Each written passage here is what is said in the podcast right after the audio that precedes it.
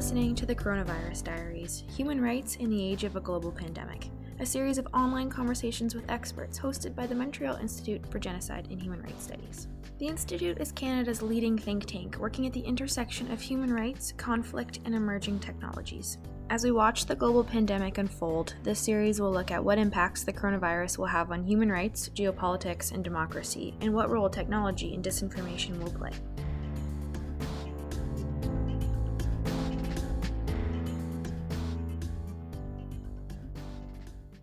Hello, this is Kyle Matthews, Executive Director of the Montreal Institute for Genocide and Human Rights Studies. Uh, very pleased today to welcome uh, Sheldon Fernandez of Darwin AI to our, uh, our talk on the coronavirus, seeing what's happening around the world in the way of human rights. And today we're, we're very lucky. Um, Sheldon has been a friend of MIGS for a while. He took our training program. I don't know how many years ago that was, Sheldon. 2014, six years ago. 2014, and then you joined us a few years later. We did a, a workshop in Montreal with tech right. looking at AI and yep.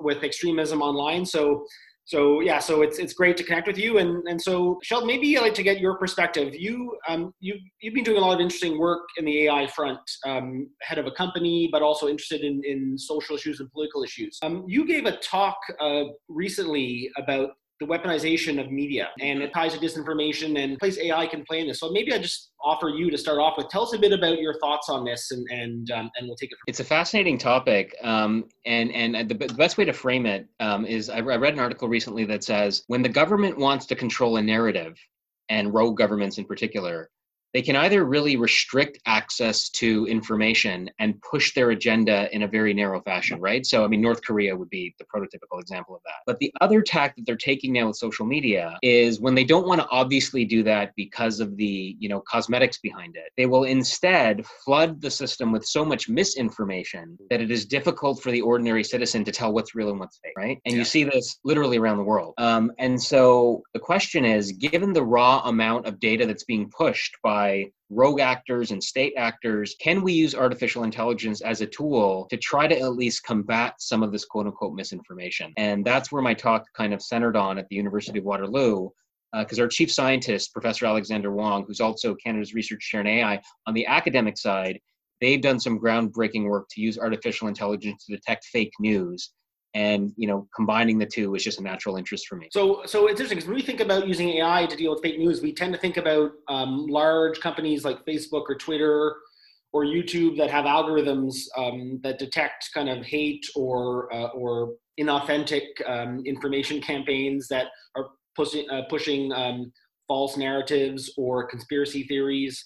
Um, so we tend to think that it's all the responsibility of these large firms but what you're saying is that actually smaller companies can play a role or, or could play a role perhaps in engaging with NGOs or think tanks or, or, or, thought leaders. I absolutely think that. And I think this also comes from the research community as well, right? The thing to remember with these large tech companies is usually have good intentions, but it comes from a certain perspective of, you know, maximizing shareholder value, right? Um, a good example of this is the YouTube recommendation system. Um, so somebody did a study when of how YouTube's recommendation system works, and what they found is that it slowly starts surfacing more extreme versions of the content you're already interested in. And so, like, yeah, I can give a very kind of strangely humorous example. So I think four months ago, I got into the strange place where I was watching videos of cops arresting other cops. It was just fascinating to me, right? Because yeah. the psychology is I have a cousin who's a cop, and if you pull over another cop, he flashes the badge, you just let it go, and it's the unsung, you know, code between them.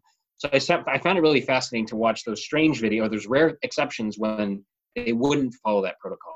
And what I found was slowly but surely the content got more extreme. At first it was arrests, then it was gunfights and so forth. And so if you ask yourself, what is Google in this case trying to do with the with this AI? They're trying to keep you on the screen as long as possible, right? So that they can maximize the amount of advertising you're exposed to. And so yes, big tech can play a role in this, but you need neutral actors smaller companies, research institutions working in concert with organizations such as yours to provide what I would say is a non commercial perspective, right? That's not tainted by the pressures that a very large company would have. No, that's interesting because I, I, had the same, you know, I do work on extremist groups and I've started to see, you know, because I research like ISIS or, or, or groups in West Africa that are committing atrocities and I start to get more intense uh, suggestions by different platforms, including yeah. trying to push far right stuff at me because I guess you know they think that I'm looking at this and and getting radicalized. So it, it really yeah. is. Um, it, yeah, uh, this is I guess a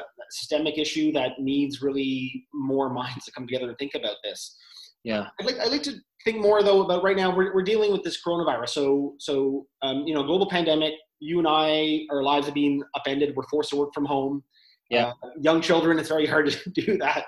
Oh um, yeah, my son's going to barge in any moment. I'm positive. It'll be like a BBC. Uh, it'll be like exactly. a BBC moment. Don't exactly. worry about yeah, that. Yeah, yeah. Um, but you know, this is a case where misinformation or disinformation being pushed by different actors can yeah. actually be deadly. Um, yes. You know, yes. I spoke to um, Marcus Kolga, an expert on disinformation, particularly from Russia, and and he was basically saying that, as you mentioned, there's so much information being out there, conspiracy theories, but also fake information on, on what will protect you from the coronavirus. And yeah. and I'm wondering, you know, how, we can detect fake messages, or, but how do we detect like videos or audio recordings that are being sent to people via, via different platforms? To me, that seems uh, like an enormous uh, challenge, and I'm not sure how we can go about to do that with AI. It's a real challenge. Um, so there, there's two parts. So a lot of the work right now with kind of textual information, so an article you might read, the first level of this has to do with something called stance detection, which our, our group at Waterloo did some groundbreaking work on. And the idea is given a claim in English and then given a body of text in an article, can we use AI to figure out if the text of that article supports that claim, rejects that claim, or is neutral, or is uh, I think the other one is not not admissible or not not relevant. And so why is that appropriate? So let's let's take something that's obviously false. Let's say we say that um, children cannot uh, contract corona let's uh, as the claim mm-hmm.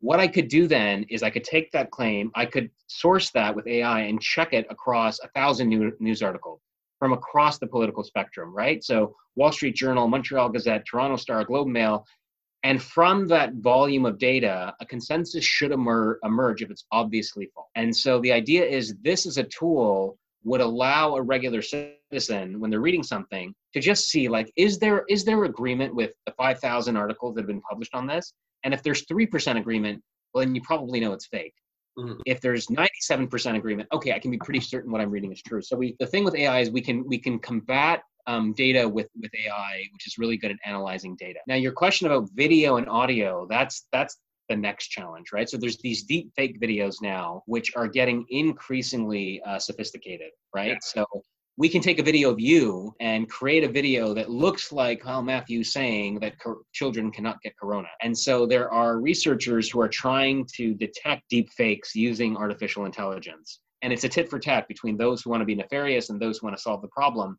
But at least we're trying, right? And Facebook has dedicated millions of dollars towards this, as have Google. So it's it's the start of something, but it's a challenge for sure. No, but I, I think it, I think the issue of deepfakes are, are to me, I, I, see that as something that um, we have to be really careful about because because I, I, get concerned that if you could easily you know use some AI tools to create fake videos and make a political leader say something that no no um, you know everyone if you if you drink tomato juice in the morning you're going to be okay yeah. coronavirus. Everyone go outside, and and it can yeah. be a form of kind of asymmetrical warfare against yeah. society or a country. So that's it's really key. And and you know I know also there's lots of online uh, you know you can do voice alterations now and lyrebird. There, there's all sorts yeah. of platforms that one can go to to kind of manipulate data and information to to kind of yeah. create a, a, series of one doesn't know what's real or not. I mean this is really yeah. And so and so there's you know there's various solutions that people are proposing right? Which is you would all let's say you record a video you would imprint that with a digital signature the way you would you know your your bank transaction. And that digital signature would let me know that it's authentically coming from you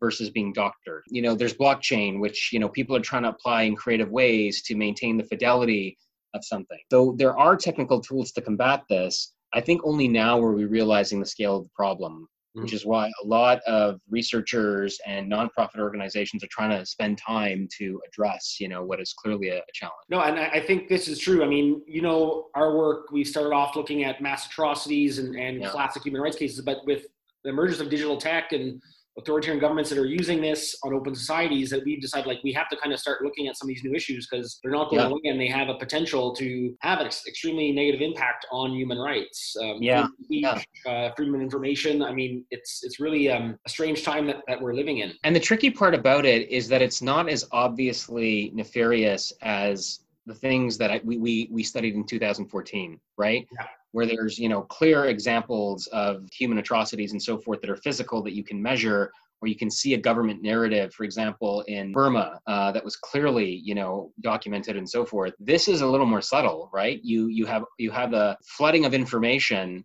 and hyper nudging in these terms that don't outright lie but they draw people towards more extreme content so as to galvanize them or radicalize them right mm-hmm. and uh, detecting those is, is is the challenge and it's something that your organization is is, is certainly doing well to, to start paying attention to i find it interesting you you you mentioned in your in your presentation you, you mentioned the case of rwanda that yeah the traditional media the radio was really the one tool used to kind of incite hatred and to inculcate among the masses over a long period of time is kind of anger yeah. and, and resentment and racism towards one of the minorities in that country. Yeah. What I find interesting now in 2020 is that you don't need to be a, state to control the media. You can do that from a smartphone. It, yeah. really has given a lot of power to non-state actors that can do this or individuals. And to me, that that makes it even more of a challenge because you don't know who's behind some of these campaigns. You're not sure and it also it, it, it, doesn't cost that much anymore to, to in order to spread yeah. this hate so we are i think we really need to get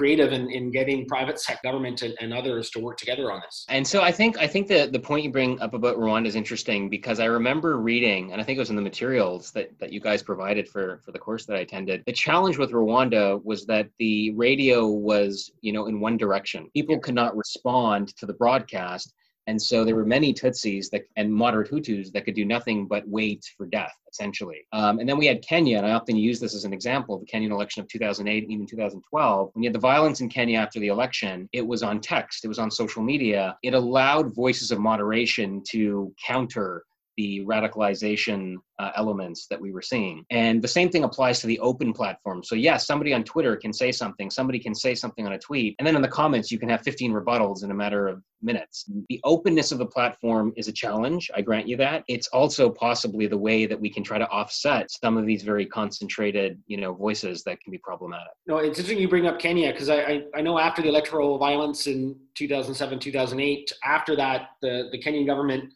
realized there was a problem. They set up um, a bunch of human, you know, content moderators around yeah. the election to, to look yeah. at, you know, incitement to violence and so forth. So that was human moderation. Now these platforms do have these tools, but also there's a lot of, um, and we saw from Myanmar, you can create AI to look at certain languages, but we still haven't made a lot of progress on looking at, you know, other languages, um, you know, yeah. smaller languages around the world, uh, be it um, Swahili or or others. So as some of these tech companies are, are focused in the West, um, we haven't caught up or I guess created some of the AI tools that would be able to look at these different dialects and, and, and languages that aren't prevalent on the platforms but are, are there. Yeah, yeah. I remember Susan Benesch, uh, you know, did this, did a project, I think it was in Kenya in 2012 and differentiated between hate speech and dangerous speech, right? Dangerous speech being, you know, a little more subsection of it that was more galvanizing. And the challenge she found, if I if I'm correct, was the indigenous language. There was so much nuance and so many dialects within the country. It was difficult to really translate what people were saying. And the other thing is, humans that want to propagate this are smart. So yeah. they then start using satirical speech and elliptical speech and these roundabout ways of talking that are difficult for an AI to pick up, but get the point across. Yeah. Um, now that said, you know the AI is becoming geometrically more powerful by the month. So you hope that we will start to have these tools that will will start to address this. But it's an ongoing back and forth, right, between the actor who wants to be nefarious and the you know engineer or and, and consortium of people that want to prevent them from being nefarious. I have um, a question to pose to you as because you work in the private sector, you lead a company. Um, you talked about sometimes the challenge between commercial interest or economic interest, but then also the challenge of corporate social responsibility of doing good. Do a lot of people that you work with in, in, in, AI companies, do they think about these issues? Is it is it becoming more and more something that they realize, hey, like yes, we're we're developing products to, to help commercial purposes or, or increase health, but is there a, a, growing concern that hey disinformation um, manipulation online hate is that something that people are talking about more and more or are you one of the few um, uh, yeah. tech leaders I, that are thinking about this? Right. I, no i think people are talking about it um, more from the perspective of ethics right? Okay. so when you build these systems what is the ethical framework that you have in place to decide what they do and how they do it? So that there's a real awareness around that that comes from i think the citizen citizen average citizen demanding now an awareness around the ethics of their data and so forth that probably wasn't there before right the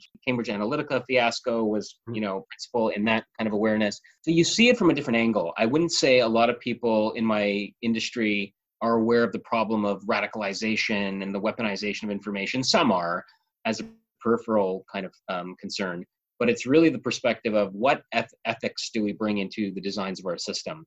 Now, some of that is branding, right? Some of that is you want to be seen as the responsible corporate citizen, so you make some nominal ethics appointment and so forth. But a lot of it, you know, is serious.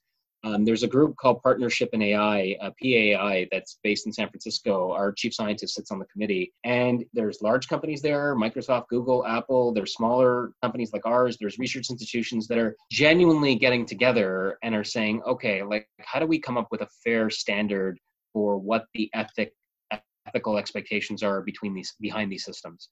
Um, should there be an audit? I mean, you know, so so the work is starting, and I think most of it is uh, rooted in, in the in the you know motivation to do good. Sheldon, when, when you when you mention uh, audits, so you're talking about what public audits of of algorithms? Is that what you're referring to, or or? Yeah. So so so just just like right now, when you you know if a company files taxes, you can get audited by the government or a third party mm-hmm. entity. Mm-hmm.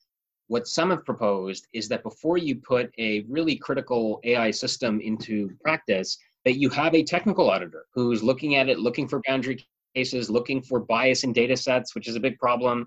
Now, look, it's going to get it's it's going to be a while before we get there but the fact that these ideas are being talked about and taken seriously is encouraging to me. that is encouraging I've, I've done a little bit of work with element ai and they've yeah. been collaborating with the un office uh, for the high commissioner for human rights and yeah. mozilla foundation and, and it's interesting to see there, there there is a network of groups private sector uh, foundations that are starting to look at this. So I, I find that very, uh, you know, in, these dark times, or something positive to look at.